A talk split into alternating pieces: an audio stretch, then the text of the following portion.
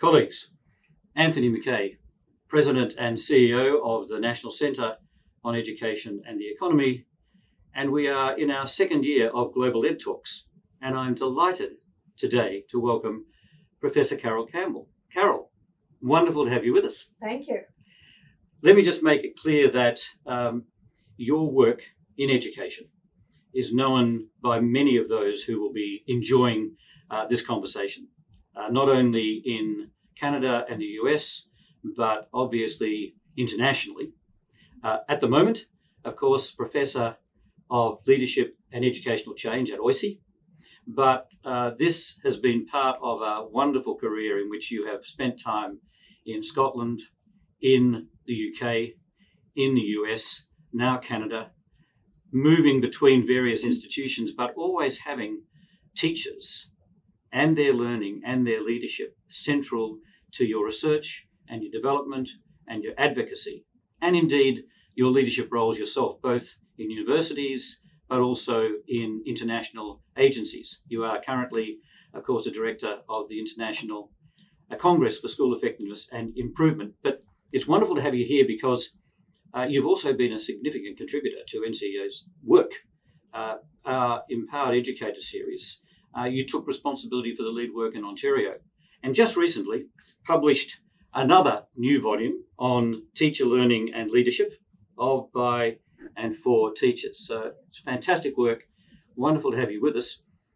Let me begin this conversation by asking you what might appear to be um, a rather simple question. The nature of teachers' work. If you think about all of your research and development, your engagements, your participation in teachers' work over a period of time, how would you capture the essence of teachers' work and is it changing? Thanks, Tony. So it sounds like a simple question, and I could give you a simple answer teachers teach. It sounds really obvious. So, we've been working with, with many countries across the world and recently completed a study with Education International looking at seven education systems where teachers were asked to actually document and see what their day to day working life involved.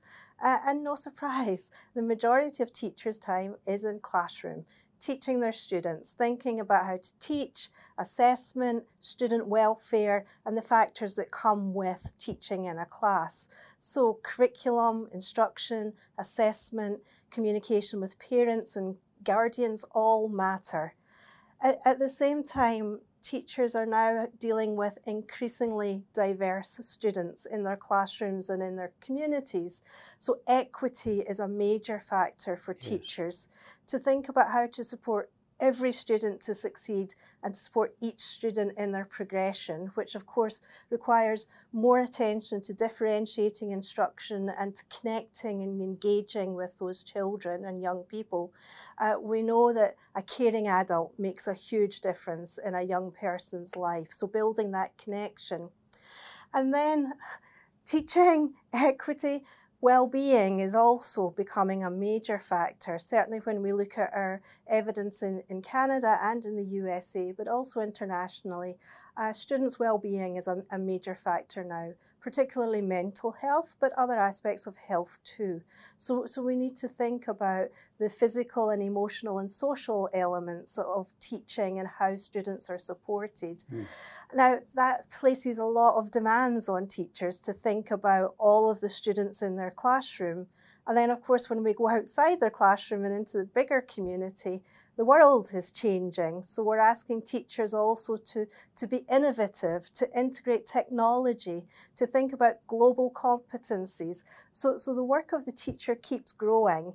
And on the one hand, that's positive, but on the other hand, there's huge demands around workload yes. and work intensification. And what does it really mean to be a teacher? And what's the responsibility of the education profession and the role of other professionals?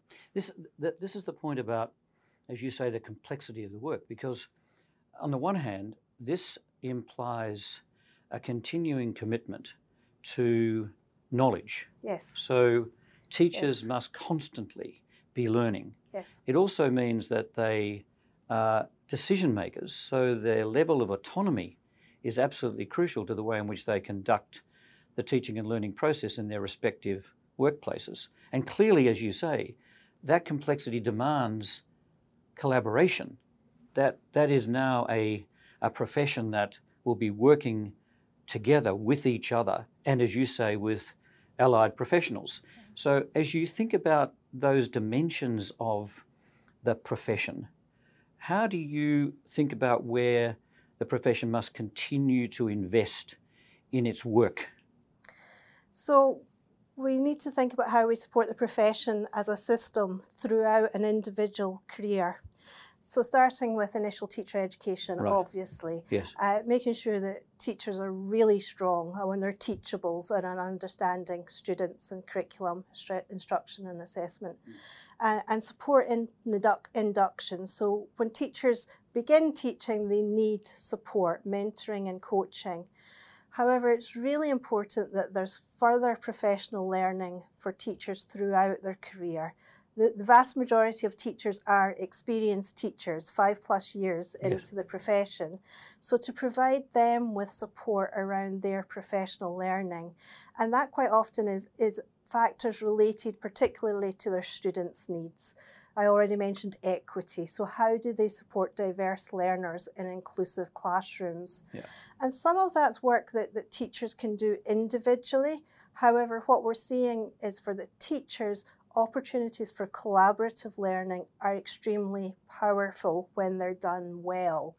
Uh, opportunities to co teach, to observe other teachers, to go into other classrooms, to be part of professional learning networks within their classroom, within their school, but also beyond their school to share and learn together. Because sometimes there's great knowledge within your school, but sometimes you need to get out beyond your school. Now, that all takes investment. It takes dollars and it takes time and it takes access to expertise. So, we have to invest in the professional learning and development of teachers because not only does it benefit our teachers, it actually benefits our students. So, we know from our own research that where you have a teaching profession that is supported and developed and has higher status, you can actually see outcomes that benefit school and student improvement and the overall system. And that means, therefore, you need to think about the design of the very work environment, Yes. schools themselves, Yes. Uh, the learning environment, how you use time, space, and people. So I take it that in order to be able to realise the potential of the profession and its work in the way you've described it, there are serious implications for how we think about the very work organisation. Yeah, time is the biggest issue time and money. So the, the piece is around resources. Um, so in Canada, as in the USA, everybody that works in education works long hours. Yes. We have work load and work intensification. So we can't simply say do more on top of that. Yes. We have to look at how we configure time, uh, and we haven't fully cracked that. We we don't have some of the opportunities that exist in Singapore and some other countries. When when we worked on the state of educators professional learning in Canada, we, we asked teachers how much time they were spending on their own professional learning. And it actually worked out as an average of, of two hours a week, which surprised people because our teachers also reports working about 55 hours on their between classroom Yes. instruction and th- their other work. Um, but two hours can be before school, after school, on the weekend, on the vacation time. So the key thing is how to integrate that into the instructional day. A- and that requires some creative looking at scheduling within schools, which some schools have done, but not all schools. And of course, the, there needs to be a negotiation around uh, teachers' workload, teachers' instructional day, if there are agreements with the union, with parents, if it's going to involve different school ti- times for students. But until we get the time piece right, we, we have a real challenge. And these needs are different at different points on a career continuum. Say a word about that. Yeah, so what we found that in the first five years of teaching, where people need the most support really is around their teaching, curriculum instruction, assessment, uh, classroom management as well, and so on special educational needs. From about five years in, teachers are increasingly look, looking to, to develop their own learning, uh, to advance social justice and equity concerns, to be able to go deeper into how to support students, uh, to think more about the students who are struggling in their classroom. In Canada, we've had a Truth and Reconciliation Commission around the, the history of Indigenous students and, and how underserved their needs have been and historical issues. So our teachers need support to support all students. Uh, and we have to think about that piece too. So tell me this. I know we're focusing here on teacher learning, but let's also pick up on the other dimension that this latest volume brings into sharp relief, and that is teacher leadership. Now, I understand that in fact you can express your leadership in a variety of ways, and you've already raised the question about within the classroom, within the school, within the community. But you also make a connection between powerful teaching and a profession, right, and the whole of the system performance. Yeah. And you see a direct relationship between that. So if I think now about what you've sometimes described as a teacher led system, yeah. what does that look like and what dimensions of leadership yeah. are you really addressing? So, so the idea of a teacher-led system is gaining more and more momentum. Uh, it's been referenced by the OECD. Yes. I'm an advisor in Scotland where there's a move to a teacher-led system. There's the whole flip the system movement around teacher-led educational change. The reality is it's not as well developed on the ground as as, as the rhetoric is moving yeah. at the moment. So we know that if we can get trust, respect, appropriate professional autonomy with linked responsibility, it has powerful impact for teachers' sense of their efficacy and their identity and their work to support school improvement and wider system improvement, as you have, have said. And we and we get better learning outcomes. Absolutely, absolutely, student outcomes too. Uh, so you know, leadership is the exercise of influence. We all have influence, uh, but some of us use it intentionally and some of us use it unintentionally. So we have to think about how can we support teachers to expand their influence. Of course, within their classroom, they have influence, but we've been looking at how do we support experienced teachers who want to develop not only leadership of, of students learning, which is the most important thing, but to share and develop their own learning. So, one of the programs has been the Teacher Learning and Leadership Program in Ontario, TLLP. And through the TLLP, teachers in, in teams can apply to receive funding to take forward a project that they lead linked to an area of student needs that they've identified. What makes it different though is that these teachers become responsible for the professional learning of other educators. So you're no longer yes. just a teacher in your classroom, you're also leading professional learning, and you have to commit to share your knowledge and practice beyond your school. So we talk about deprivatization of practice. So opportunities where teachers are leading professional learning workshops, symposia, other types of events. Increasingly, the use of online forums that has really taken off. Social media and blogs and videos and apps to share learning beyond your immediate community. So, so thinking, you know, your original question is about the job of teaching, and now yeah. I'm saying it's also leading adult learning in order to benefit student learning. Absolutely, but that program um, was a program that uh, was a partnership between the Ontario Ministry, yep. the Teachers Federation, the profession. I just want to draw uh, a connection here because in the empowered educator work, as you well know, because uh, you referred to this in the Ontario study, but you know it from the other case studies, whether in fact we're talking about a Singapore or whether we actually go into Europe or Finland, Estonia, whatever, yeah, Shanghai. Mm-hmm. The interesting question there is about how the profession takes its responsibility seriously in, if you say, uh, using the language of helping to lead the system. Yeah. So what does that really look like? Is the the responsibility to do that is not just I do a program. It is actually that I take on responsibility jointly with other partners, right, to seriously lift the performance of the entire system that is a fundamental shift in the way in which we think about the role of the profession. Yes. So, so one of the things is encouraging teachers to have the belief that they can be leaders Yes. based on their teaching expertise. Yes. Obviously, some people will move into formal leadership positions, but some people want to remain classroom teachers Yes. or want to be pedagogical Yep. leaders in a different way. So, supporting them in that.